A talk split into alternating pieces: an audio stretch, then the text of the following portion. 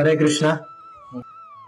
जरासंध के भय से कृष्ण और बलराम दोनों मथुरा छोड़कर द्वारका चले गए थे, पहुंच गए थे।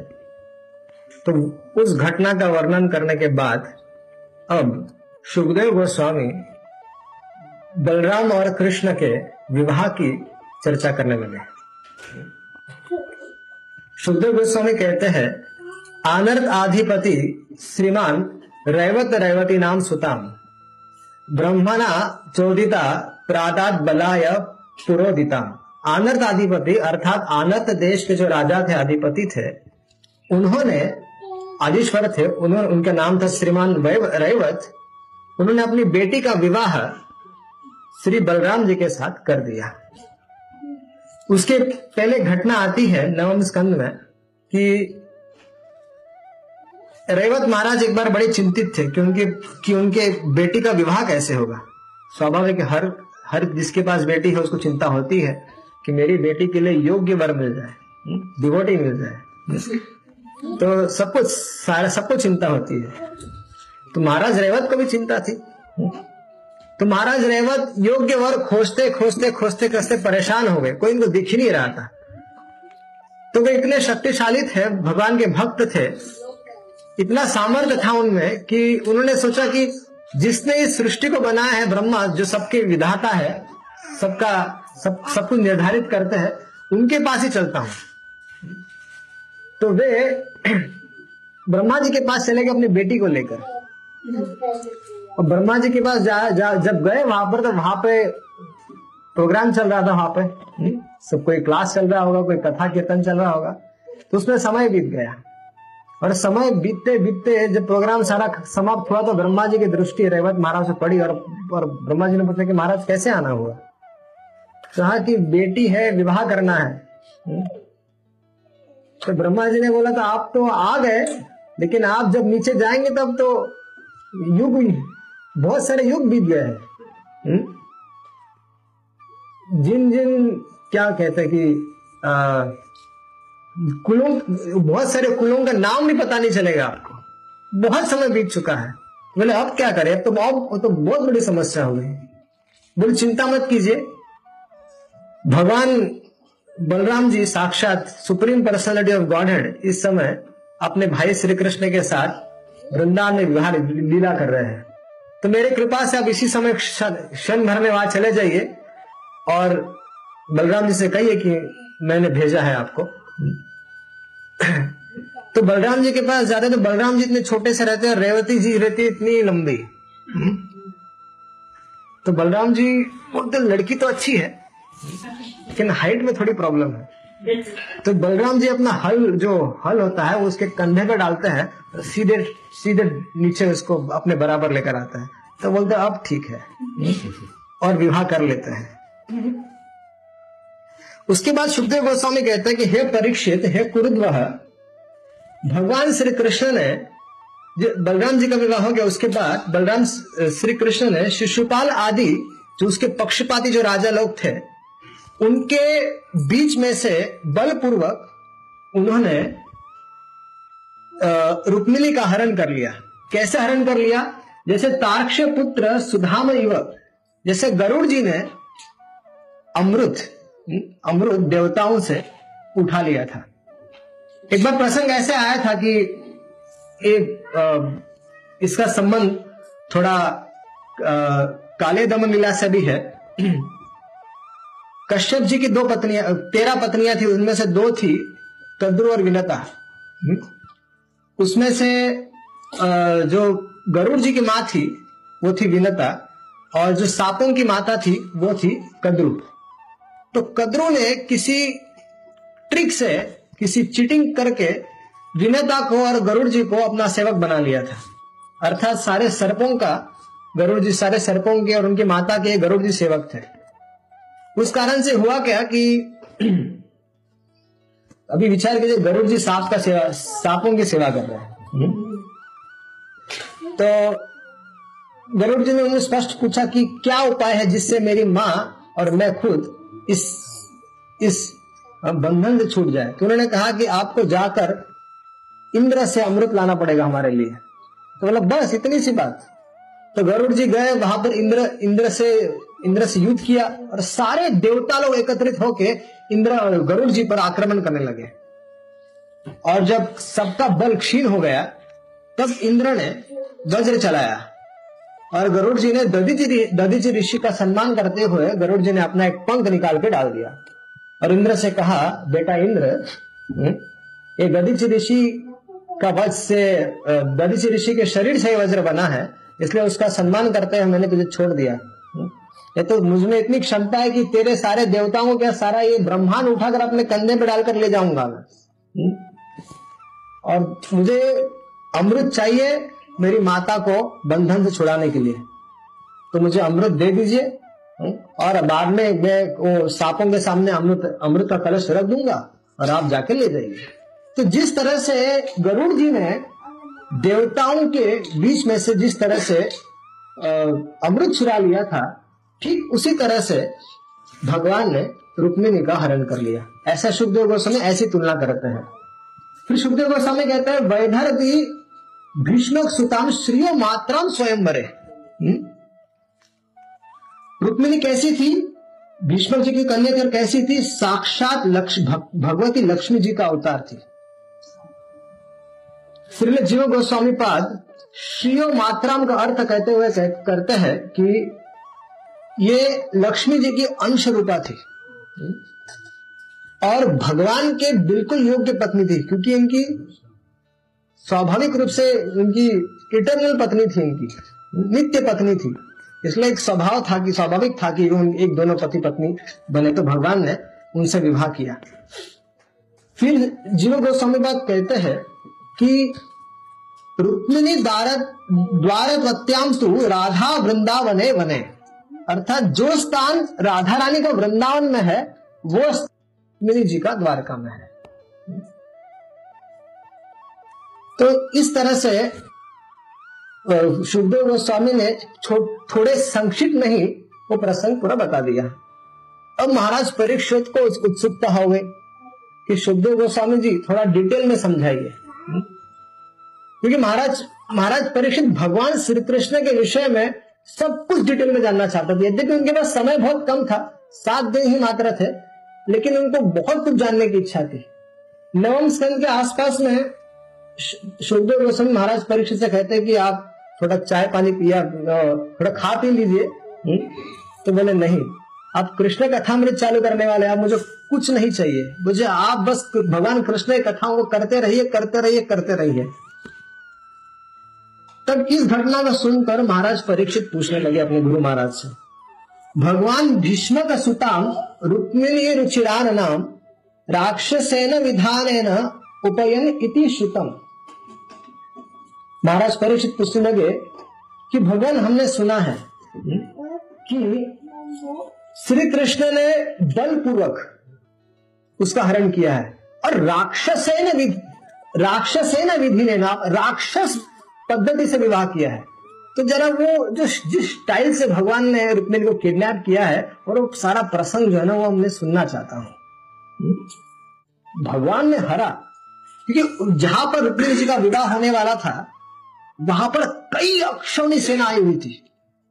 विवाह शिशुपाल से होने वाला था और शिशुपाल ने फील्डिंग लगाई थी। मतलब मैं आपको लेमैन लैंग्वेज समझा कि शिशुपाल ने अपना विवाह ठीक तरह से पार होने के लिए शिशुपाल ने इतनी तगड़ी सिक्योरिटी लगाई थी कि श्री कृष्ण चाहे तब भी लेना लेना जा सके, इसलिए जितने सारे क्षत्रियों का समाज इस पृथ्वी पर था वो सब लगा दिया था इस विवाह इस विवाह की सिक्योरिटी के लिए। बड़े बड़े विवाहों में ऐसा होता है, बहुत बड़ी टाइट सिक्योरिटी रहती है और अंदर प्रवेश करने के लिए आपको एक सेपरेट पास की आवश्यकता होती है, तो ऐसी टाइट सिक्योरिटी थी। श्रीधर स्वामी बात कहते हैं कि राक्षस युद्ध हरणा, राक्षस विवाह और उस तरह का होता है कि बहुत प्रेमी है उसके, किसी स्त्री के बहुत सारे प्रेमी है और उसमें से एक प्रेमी सबसे लड़कर उनको पराजित करके उस स्त्री को उस उस दुल्हन को ले जाए, उसको अपने दुल्हन बना। महाराज परीक्षित कहते हैं गुरु महाराज श्री कृष्ण की कथाओं को मैं सुनना चाहता हूँ। जरासंध, शिशुपाल, शाल इत्यादि ये कोई साधारण लोग नहीं थे, बहुत बड़ी बड़ी हस्तियां थी, तो इनके बीच में से और वो कह महाराज परीक्षित कहने लगे कि श्री कृष्ण की लीला कथा के संबंध में क्या कहना, वो तो स्वयं पवित्र है ही, और जो इसके आश और जो इस जो इसको सुन लेता है उसके हृदय का सारा मल सब कुछ धो धा देता है, सब कुछ खत्म। अगर कोई भगवान कृष्ण लीलाओं को सुनता है तो उसका हृदय उसके हृदय से जो अंधकार है, जो संसार भरा हुआ है, वो निकल जाता है। कृष्ण भावना एक जंक्शन के जैसा है, कि जंक्शन में क्या होता है कि एक ट्रेन आती है और उसको यदि विपरीत दिशा में जाना होता है, इस दिशा में ट्रेन यहाँ से आ रही है लेकिन उसको कहीं और इस इस दिशा में जाना होता है, तो ट्रेन एक जंक्शन में आती है, डिब्बा निकाला जाता है आगे से और पीछे से उसको दूसरे ट्रैक से ले जाकर उसको पीछे से दोबारा जोड़ दिया जाता है ताकि वो दूसरे डायरेक्शन में जा सके। जहां जहां कृष्ण कथा होती है वो जंक्शन के जैसा है। हमारा चित्त स्वाभाविक रूप से संसार में लगा हुआ है, लेकिन जब कृष्ण कथा रूपी जंक्शन में हम लोग आते हैं तो हमारा चित्त जो है वह संसार से हटकर श्री कृष्ण में लग जाता है। ये एक कृष्ण कथा एक जंक्शन के जैसा है। तो सुखदेव गोस्वामी कहते हैं कि पुण्य माधवी लोकमलापहा, ये सारे लोगों को अर्थात सारे जगत को पवित्र करने वाली है। और कृष्ण कैसा कथा कैसी है, नित्य नूतना, ये कभी भी कृष्ण कथा कभी भी पुरानी नहीं होती।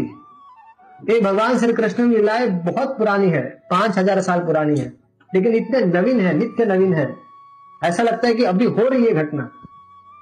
लेकिन यही न्यूज पेपर के बारे में या अन्य जो काल्पनिक किताबें हैं उनमें रस बिल्कुल नहीं है, बिल्कुल रस नहीं है, निरस है।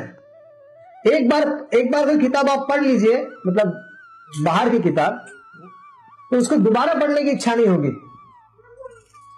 न्यूज पेपर ले लीजिए आप, सुबह का न्यूज पेपर शाम को दोबारा पढ़ने जाएंगे तो इच्छा नहीं होगी। लेटेस्ट क्या है इसलिए आप लोग गूगल न्यूज पे चले जाएंगे, लेटेस्ट क्या हो रहा है वो तो न्यूज पेपर को देख लिए क्या है। लेकिन कृष्ण कथा ऐसी नहीं है। एक ही कथा को अगर हम बारम्बार बारम्बार बारम्बार भी सुनेंगे तब भी उसमें हमें नित्य न, नित्य नवीनता का अनुभव होगा। ये श्री कृष्ण की कथाएं हैं। श्रील प्रभुपाद जी ने मंदिर जो एक सौ आठ मंदिर स्थापन किए और उनके शिष्यों की कृपा से आज समस्त भारत, समस्त पृथ्वी में कई सारे मंदिर हैं। तो मंदिरों का निर्माण किस लिए हुआ है? मुख्य रूप से प्रभुपाद जी की इच्छा थी कि यहाँ पर कृष्ण के विषय में चर्चा होनी चाहिए, कि लोग यहाँ पर आए, एकत्रित होए और यहाँ पर भगवान के विषय में चर्चा करें। कोई एक स्थान तो हो जहाँ पर कृष्ण की चर्चा हो। एक एक सिटी में, एक हमें नेदरलैंड जैसी सिटी में एक मंदिर हो ना, तो मंदिर एक मंदिर एक भगवान के धाम के जैसा है, एक हरिद्वार हरिद्वार के जैसा है जहां पर भगवान की कथाएं होती है और यहाँ से भगवत प्राप्ति हो सकती है। तो यह, यहाँ पर ट्रेनिंग मिलनी चाहिए, यहाँ पर कृष्ण कथा होनी चाहिए हमेशा। इसलिए ये मंदिर बनाने का उद्देश्य है कि भगवान के विषय में चर्चा हो। तो मंदिर बनाने के पीछे उद्देश्य यही है कि सब लोग एकत्रित होंगे, साधु आएंगे, यहाँ पर कृष्ण कथा करेंगे और सबके हृदय में भगवत भगवान के लिए प्रेम बढ़ेगा। तो ये मंदिर का मंदिर बनने का तात्पर्य है। और सुखदेव गोस्वामी कहते हैं कि महाराज परीक्षित कहते हैं कि ऐसा कौन रसिक होगा, कौन मर्मज्ञ होगा जो कृष्ण कथा को सुनकर तृप्त हो जाएगा। वो तो बारंबार बारंबार सुनना चाहेगा। अगर हमें अपने आध्यात्मिक जीवन का मापदंड जानना है कि हम लोग हमारी प्रगति कितनी, हमारा लेवल क्या है भक्ति में, तो उसके हमें हमारी कृष्ण कथा सुनने की कितनी लालसा है, इससे हमें पता चलना चाहिए कि हमारा भगवान के प्रति कितना प्रेम है, हम किस लेवल पे है। जिसकी कृष्ण कथा सुनने में जितनी लालसा है उतना उसकी आसक्ति है। अगर कृष्ण कथा सुनने में लालसा नहीं है तो समझना चाहिए गड़बड़ है और कुछ डॉक्टर को दिखाना चाहिए। डॉक्टर कौन है? साधु वैद्य, साधुओं के पास जाना चाहिए तुरंत, शीघ्रातिशीघ्र। जैसे हम लोग बीमार पड़ जाते हैं तो तुरंत डॉक्टर के पास जाते हैं। तो यदि अगर हम लोग अगर हमें पता चलता है कि हमारी कृष्ण कथा सुनने में रुचि नहीं है, नाम सुनने में रुचि नहीं है, तो तुरंत डॉक्टर के, साधु वैद्य के पास चले जाना चाहिए। उनके चरणों को हम लोग पकड़ लेना चाहिए और अपने आप को समर्पित कर देना चाहिए। जितनी सारी गंदगी है, जितने सारे पाप किया है, जितने सारे अनर्थ हृदय में है, जितनी सारी बुरी आदत है, सब उन साधुओं को बता देनी चाहिए। सारी बुरी आदतें साधुओं के सामने रखनी चाहिए। डॉक्टर के पास जाते हैं हम लोग तो डॉक्टर पूछता है क्या सांस, जीभ बाहर निकालिए, जीभ चेक करता है, छाती पे चेक करता है, नस चेक करता है। तो साधु ऐसे होते हैं कि जब तक आप कुछ बोलेंगे नहीं तब तक वो ट्रीटमेंट चालू नहीं करेंगे। जब वो देखेंगे कि आपको ट्रीटमेंट चाहिए और आप समर्पित, अपने आप को समर्पित कर रहे हैं उनके चरणों में, तो वो आप आपकी हमारी सिंसियरिटी देखकर वो हमें ट्रीट करेंगे, हम पर कृपा करेंगे। नहीं तो अन्यथा कैसे है आप? ठीक है गुरु महाराज, ठीक है, बढ़िया है, एकदम ठीक है, सब चल रहा है, बस यही है। क्या ठीक है? गुरु महाराज भी जानते और हम भी जानते कुछ ठीक नहीं है, कि हमें ठीक होना नहीं है, इसलिए हम लोग बोल रहे ठीक है। तो साधुओं की संगति में आने से हमें उनको समर्पित करना चाहिए। फिर परीक्षित फिर महाराज परीक्षित की जिज्ञासा जानकर सुखदेव गोस्वामी कहने लगे, परीक्षित, महाराज भीष्मक विदर्भ देश के राजा थे। महाराष्ट्र में एक सेक्शन है नागपुर इत्यादि साइड में, वहां पर कौंडल्यपुर नाम का एक स्थान है, जो रुक्मिणी जी का जन्म स्थान है, और वहीं पे उसको विदर्भ कहते हैं। उस, उस एरिया को, अमरावती उस एरिया को विदर्भ कहते हैं। और वहां के राजा थे भीष्मक और उनकी पांच पुत्र थे। सबसे बड़े पुत्र का नाम था रुक्मी और छोटे जो चार थे उन, उनमें थे क्रमशः रुक्मरथ, रुक्म बाहु, रुक्मकेश और रुक्म मालिक। और उनकी एक सती सती बहिन थी, उसका नाम था रुक्मिणी। सोमश्रुत्य मुकुंदस्य रूपवीर्य गुणश्रिया। अब क्या करती थी? हमेशा रुक्मिणी भगवान श्री कृष्ण के रूप, सौंदर्य, पराक्रम, ऐश्वर्य के बारे में बार बार बार बार सुना करती थी। कैसे सुना? ग्रहागते गीयमानास्तम, अर्थात ग्रहागते मतलब साधु लोग उसके घर पे आते थे। मतलब राजा थे, उसके पिता जो थे वो साधुओं के प्रेमी थे, तो वो साधुओं का, ब्राह्मणों का, साधुओं का स्वागत करते थे।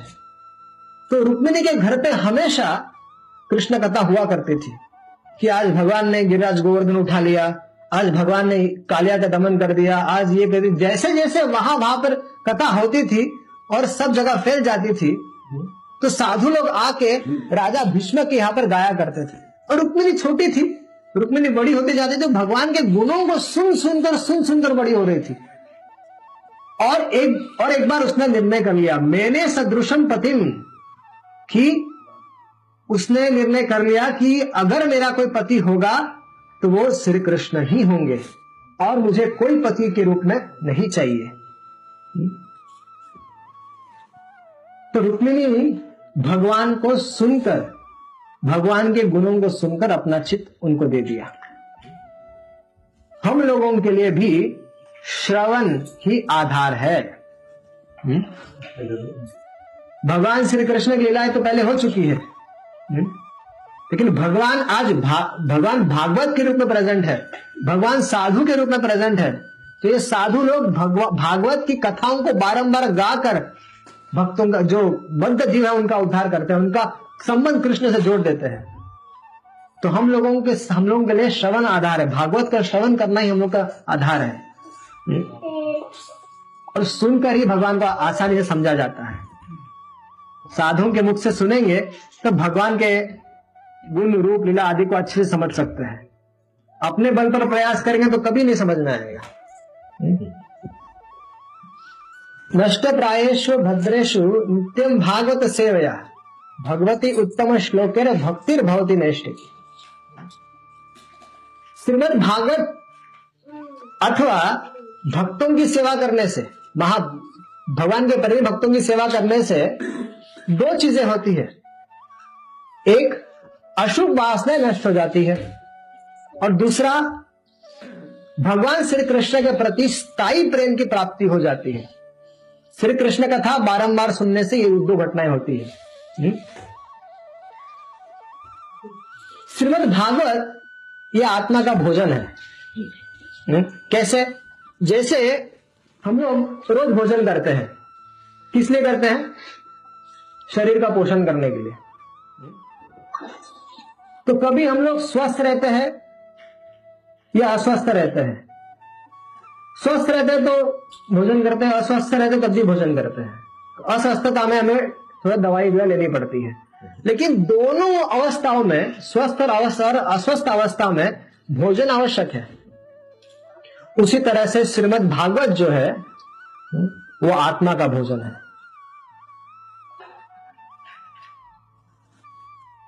जिस तरह से शरीर को अन्न मिलने से शरीर तृप्त होता है, वैसे ही श्रीमद् भागवत श्रवण करने से आत्मा तृप्त होती है। रुक्मिणी जी ने साधुओं के मुख से कृष्ण कथा सुनी और कृष्ण को अपना बना लिया। नारद मुनि हमें उपदेश देते हैं, हम हम कलियुगी जीवों को उपदेश देते हैं कि वासुदेवार्पणम साक्षात उपासित महामुनि। नारद मुनि कहते हैं कि सारे कार्य भगवान वासुदेव को समर्पित करने चाहिए। और क्या करना चाहिए? उपासित महामुनि। उपासित अथवा बैठना, महामुनियों के संग में बैठना चाहिए, ये उपदेश हमें मिलता है। और क्या करना चाहिए? उनके उपास बैठ के कृष्ण कथा सुननी चाहिए। हमारा जो डाउट्स है, संदेह है, उसको क्लियर करना चाहिए। जब हमें साधु संग मिलता है तो उनके उनसे प्रश्न करके, जिज्ञासा करके हमारे डाउट्स क्लियर डाउट्स क्लियर करने से अनफ्लिंचिंग फेथ, दृढ़ श्रद्धा हो जाती है भगवान में। अगर डाउट रहेगा हृदय में तो अगर कोई जीवन में कोई तकलीफ आ गई तो हम लोग भक्ति छोड़ देंगे या फिर विचलित हो जाएंगे, डिस्टर्ब हो जाएंगे। लेकिन डाउट नहीं होगा। और डाउट कैसे मिटेगा? साधु संग में रहेंगे, उनसे प्रश्न करेंगे, गुरुजनों से मिलेंगे, संपर्क करेंगे, उनसे प्रश्न पूछेंगे, अपने डाउट्स क्लियर करेंगे, तब होगा, तब हमारा फेथ बढ़ेगा भगवान में। अटूट श्रद्धा होगी हमारी भगवान के चरण कमलों में, अटूट श्रद्धा। सुनवंताम स्वकथा कृष्ण पुण्य श्रवण कीर्तन हृदय अंतस्त भद्राणी विदुनोति सुहसताम। भगवान श्री कृष्ण के श्रवण और कीर्तन करने से क्या होता है? हृदय में, वो खुद हृदय में आकर स्थित हो जाते हैं और उस जीव के जितनी सारी अशुभ वासनाएं उसको मिटा देते हैं। ऐसा वो क्यों करते हैं? क्योंकि वो भक्तों के सुहृद है, भक्तों के प्रेमी है। तो भगवान श्री भगवान श्री कृष्ण भी समझते थे, भगवान श्री कृष्ण भी जानते थे कि रुक्मिणी उनके एकदम योग्य पत्नी है। क्यों? क्योंकि वो बड़े, उसके अंदर बड़े सुंदर सुंदर उसके लक्षण है रुक्मिणी के। रुक्मिणी बड़ी बुद्धिमती है, बड़ी उदार है, उसका रूप लावण्य सब कुछ ठीक है, शील स्वभाव है और अद्वितीय है। इसलिए भगवान ये भगवान पहले से निश्चय कर लेते कि रुक्मिणी रुक्मिणी से विवाह करना है। अभी तक कुछ हुआ ही नहीं है, अभी वहां पर उसका विवाह चल रहा है और भगवान ने मन बना लिया कि हमें उनको रुक्मिणी पत्नी के रूप में स्वीकार करनी है।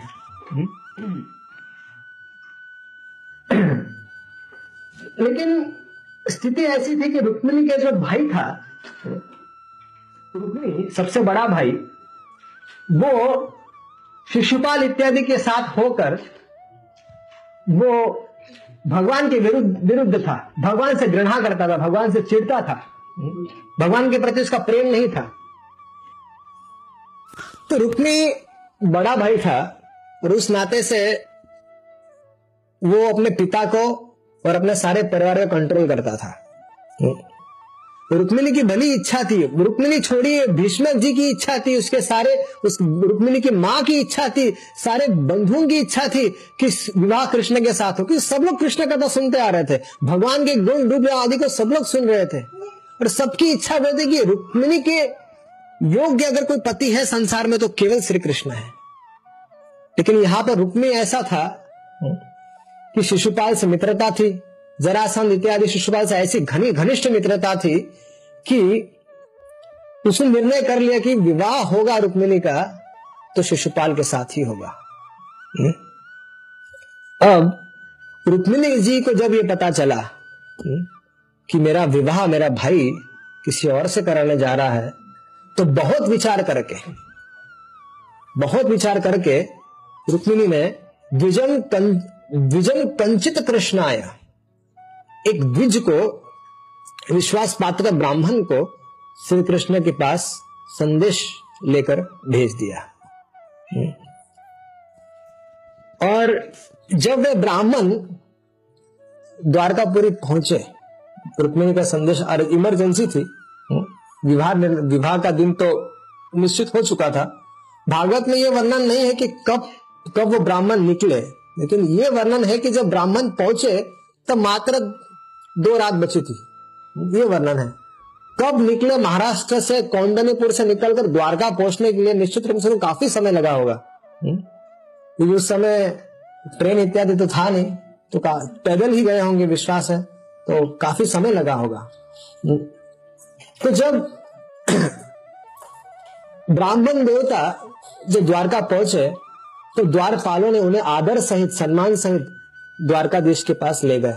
और तब ब्राह्मण ने देखा कि आदि पुरुष भगवान श्री कृष्ण कांचन आसने अर्थात सोने के सिंहासन पर बैठे हुए हैं। और भगवान ने जैसे ही ब्राह्मण को देखा, दृष्ट्वा ब्राह्मण्य देवस्तम, जैसे ही देखा भगवान श्री कृष्ण जो ब्राह्मणों के प्रेमी है, साधुओं के प्रेमी है, अपने आसन से उठ गए और ब्राह्मण को अपने आसन पर बिठा दिया और उनके चरणों में बैठ गए और वैसे ही पूजा करने लगे ब्राह्मण की जैसे यथात्मानम दिनों का सा, अर्थात जैसे देवता लोग भगवान श्री कृष्ण की जैसी पूजा करते हैं वैसे ही पूजा भगवान श्री कृष्ण ब्राह्मणों की करने लगे थे, उस ब्राह्मण की कर रहे थे एकदम विधि में जैसे हम लोग भगवान ही करते हैं ना, एकदम उसी तरह शंख अगरबत्ती दिखा के, दिया दिखा के, उनके चरण धो के, सब वैसे ही कर रहे थे। बाद में उचित उचित प्रकार से आदर आदर सत्कार करके उनको उनका कुशल पूछकर उनके आ, उनको खिला पिला कर वो आराम जब उन्होंने किया, तब आराम होने के बाद वे भगवान श्री कृष्ण के भगवान श्री कृष्ण दोबारा उनके पास गए और उनके चरणों में बैठकर उनका हाथ उनका चरण कमल अपने ऐसे गोदी में लिया ब्राह्मण का और ऐसा चरण संवहन करते हुए भगवान श्री कृष्ण ने पूछा कि भगवान तो भगवान यहाँ अपने प्रेमी भक्तों की कैसे सेवा करनी चाहिए इसके बारे में हम सबको शिक्षा दे रहे हैं। खुद अपने आसन से उठना और उनको अपने आसन में बिठाना, तो भगवान ये शिक्षा दे रहे हैं कि मेरे जो भक्त होते हैं, प्रेमी भक्त हैं, उनको मेरा ही साक्षात स्वरूप समझना। और जैसे लोग सारे देवता लोग मेरी सेवा करते हैं वैसे ही सेवा आप लोग इनकी भी करना, ये भगवान ये शिक्षा दे रहे हैं। जब हम लोग गुरुवाष्टक करते हैं विश्वनाथ चक्रवर्ती ठाकुर इस स्तुति में लिखते हैं, साक्षात हरित्वेन समस्त शास्त्रेर उक्तस्तथा भावत एव सद्भि किंतु प्रभोर्य प्रियव तस्य वंदे गुरोह श्री चरणारविंद। कि ये जो मेरे प्रेमी भक्त है, साधु है, ये स, ये सारे शास्त्र कहते हैं कि ये साक्षात हरि है, साक्षात हरि है, अर्थात भगव भगवान को इन्होंने अपने हृदय में बंदी बना रखा है। और किंतु प्रभोर्य, यदि भी ये साक्षात हरि है, लेकिन हमें शास्त्र ये बात बताता है कि किंतु प्रभोर्य अर्थात ये इनके बहुत ये इनके प्रेमी भक्त है, प्रिय है, किंतु प्रभोर्य प्रियवतस्य, इसलिए ये पूजनीय है। तो दोनों बातें, साक्षात हरि है लेकिन ये भी समझना चाहिए कि ये भगवान की साक्षात हरि का अर्थ है कि भगवान की पूरी तरह से कृपा पात्र है, भगवान की पूरी, भगवान स्वयं इनके हृदय में बंदी है, ये अर्थ है इसका। वास्तव में साधुओं को प्रसन्न करने का तरीका बहुत आसान है, उनकी आज्ञाओं का पालन, इतना करने मात्र से, गुरुजनों की आज्ञाओं का पालन करने मात्र से हमारा उद्धार हो जाएगा। एक बार एक घटना, एक बार रामानुजाचार्य थी जी थे या कोई थे, अपने उनमें बहुत सारे उनके शिष्य थे, लेकिन एक शिष्य था बेचारा बहुत ज्यादा अनफ्लिंचिंग फेथ वाला था, अटूट श्रद्धा था उनके गुरु में। तो अपने अन्य शिष्यों को शिक्षा देने के लिए रामानुजाचार्य जी ने, जब उसकी दीक्षा हो रही थी, उसको एक उल्टा फुल्टा कोई मंत्र दे दिया और कहा कि इसको जपो।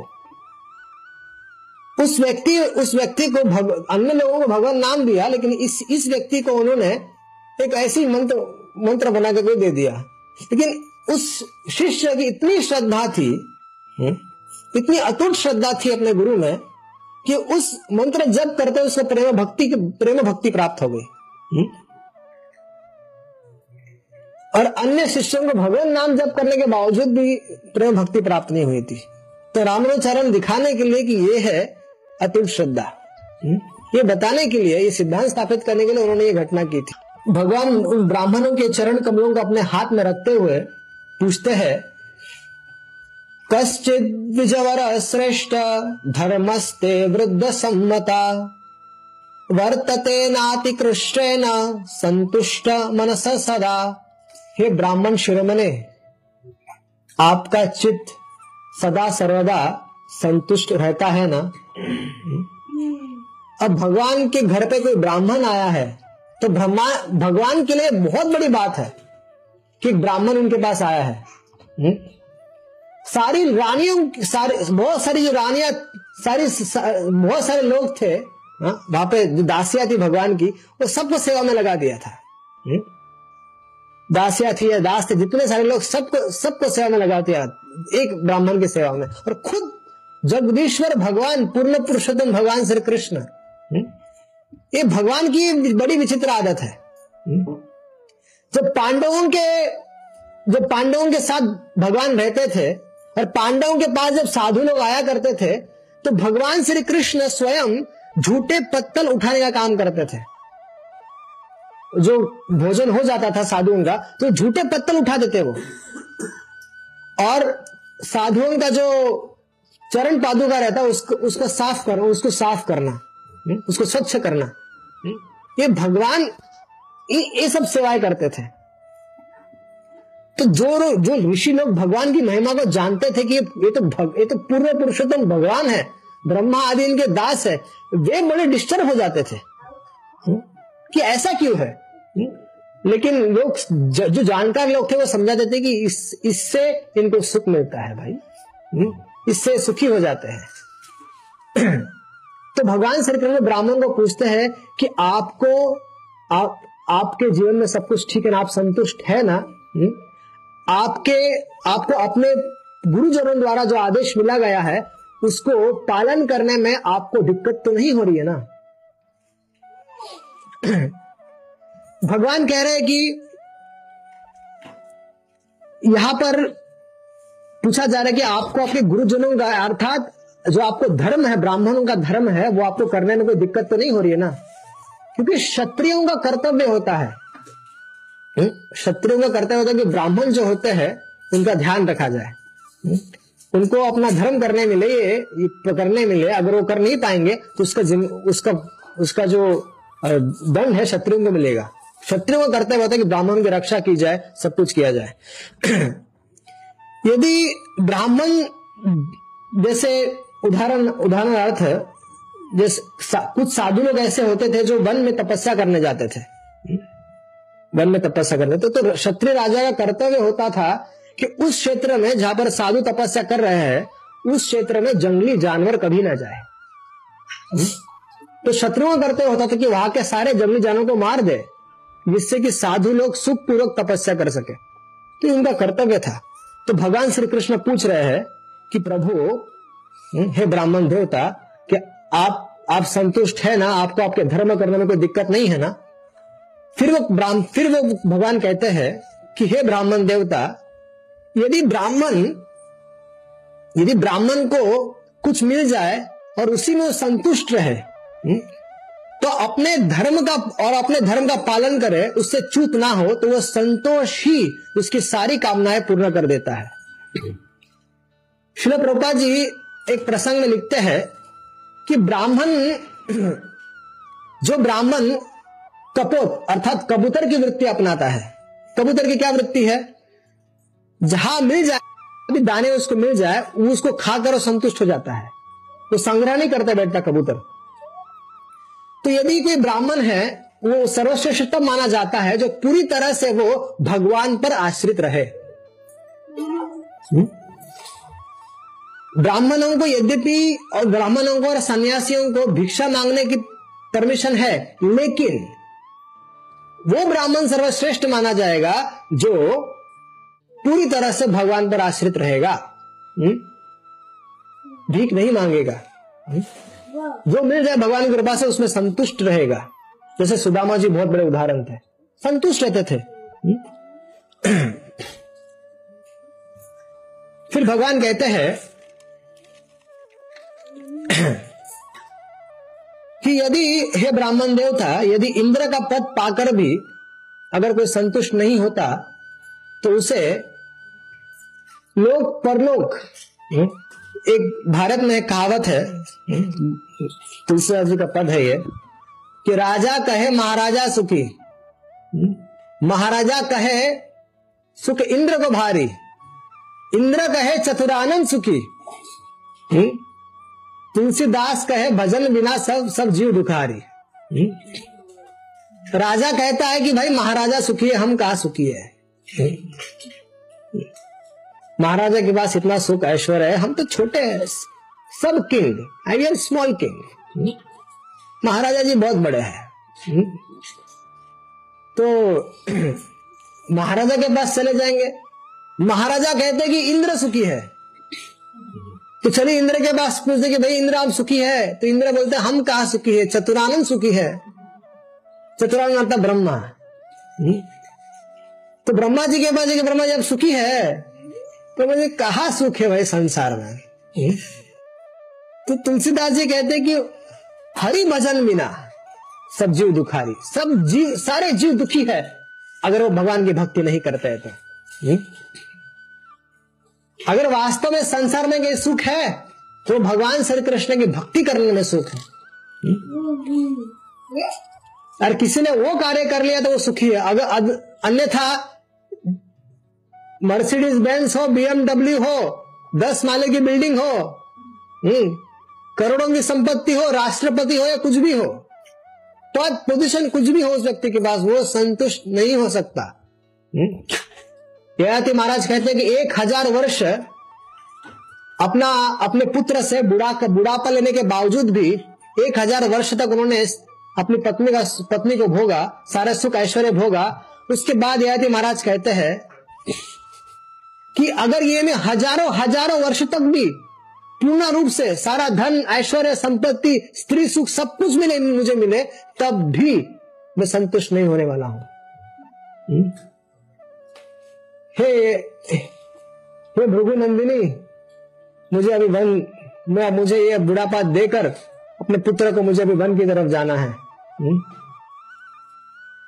तो भगवान इस तरह से पूछते हैं ब्राह्मण को कि जो लोग असंतुष्ट है उनके शरीर में हमेशा पीड़ा का पीड़ा की अनुभूति होती रहती है,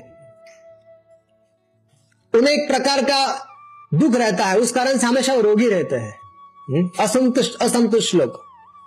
और जो संतुष्ट है वो जो संतुष्ट लोग रहते हैं वो हमेशा शांत रहते हैं, स्थिर रहते हैं, कोई संग्रह परिग्रह करना है नहीं, उन्हें निश्चिंत रहते हैं और इस कारण से हमेशा स्वस्थ रहते हैं, खुश रहते हैं। जो मिला भगवान की कृपा से जो मिल जाए ठीक है, नहीं मिले तब भी ठीक है। तो भगवान कहते हैं ऐसे संतोषी ब्राह्मणों का स्वभाव बड़ा मधुर होता है और वो परम हितैषी होते हैं, अहंकार रहित होते हैं और शांत रहते हैं, और ऐसे ब्राह्मणों का ब्राह्मणों के चरण कमल में अपने सर पर धारण करता हूं, ऐसे भक्तों के चरण कमल में अपने सर पर धारण करता हूं, भगवान कहते हैं। सिद्धर स्वामी लिखते हैं कि भौतिक सुविधाओं पर निर्भर न रहकर आध्यात्मिक ज्ञान में संतुष्ट रहने वाला व्यक्ति वास्तविक सुखी है। भगवान के बारे में जो दिव्य ज्ञान, जो भागवत का दिव्य ज्ञान है, उसको श्रवण करके जो व्यक्ति इस पर पूरा विश्वास रखे शांत रहता है, संतुष्ट हो जाता है, वो सुखी है वास्तव में संसार में, अन्यथा नहीं। तो भगवान के बारे में सुनना बहुत आवश्यक है। सुने सुनते रहेंगे सुनते रहेंगे सुनते रहेंगे तब इस संसार को भोगने की सारी लालसाएं खत्म हो जाएगी। हुँ? जो वासनाएं है, जो अशुभ वासनाएं है, संसार को भोगने की जो कामना है, वो सब भागवत खत्म कर देगा। भगवान के गुणों में इतनी शक्ति है कि ये केवल एकमात्र चित्त संसार से हटकर कृष्ण के चरण कमल में स्थित हो जाएगा। ये भागवत की महिमा है, भगवान के गुणों को श्रवण करने की महिमा है। तब भगवान कहते हैं कि हे ब्राह्मण देवता, आपको राजाओं से कोई तकलीफ तो नहीं है ना? आप किसी राजा, आपके देश के जो राजा है उनसे तो कोई तकलीफ नहीं है ना आपको? उस पीड़ा के कारण तो आप मेरे पास नहीं ना आए हैं, क्योंकि जो जिस राजा के जिस राजा के संरक्षण में ब्राह्मण और साधु सुखी रहते हैं, वो राजा मुझे बड़ा प्रिय है। फिर भगवान कहते हैं कि ब्राह्मण देवता, आप कहां से, किस हेतु से, किस अभिलाषा से आप मेरे पास आए हैं, जरा तनिक बताइए तो सही। सब कुछ जानते हैं लेकिन ड्रामा कर रहे हैं। अगर कोई विशेष गोपनीय बात न हो तो आप मुझसे कह सकते हैं। तो लीला से ही मनुष्य रूप धारण करने वाले भगवान श्री कृष्ण ने जब ब्राह्मण देवता देवता से इस प्रकार नम्रता से पूछा, अब तक चरणों में बैठे हुए हैं, तो ब्राह्मण देवता ने मुस्कुराकर भगवान श्री कृष्ण को बताया कि मैं रुक्मिणी जी के यहाँ से आया हूँ और आपके लिए एक संदेश। हरे कृष्णा हरे कृष्णा कृष्णा कृष्णा हरे हरे, हरे राम हरे राम राम राम। श्रीमद् भागवत महापुराण की जय।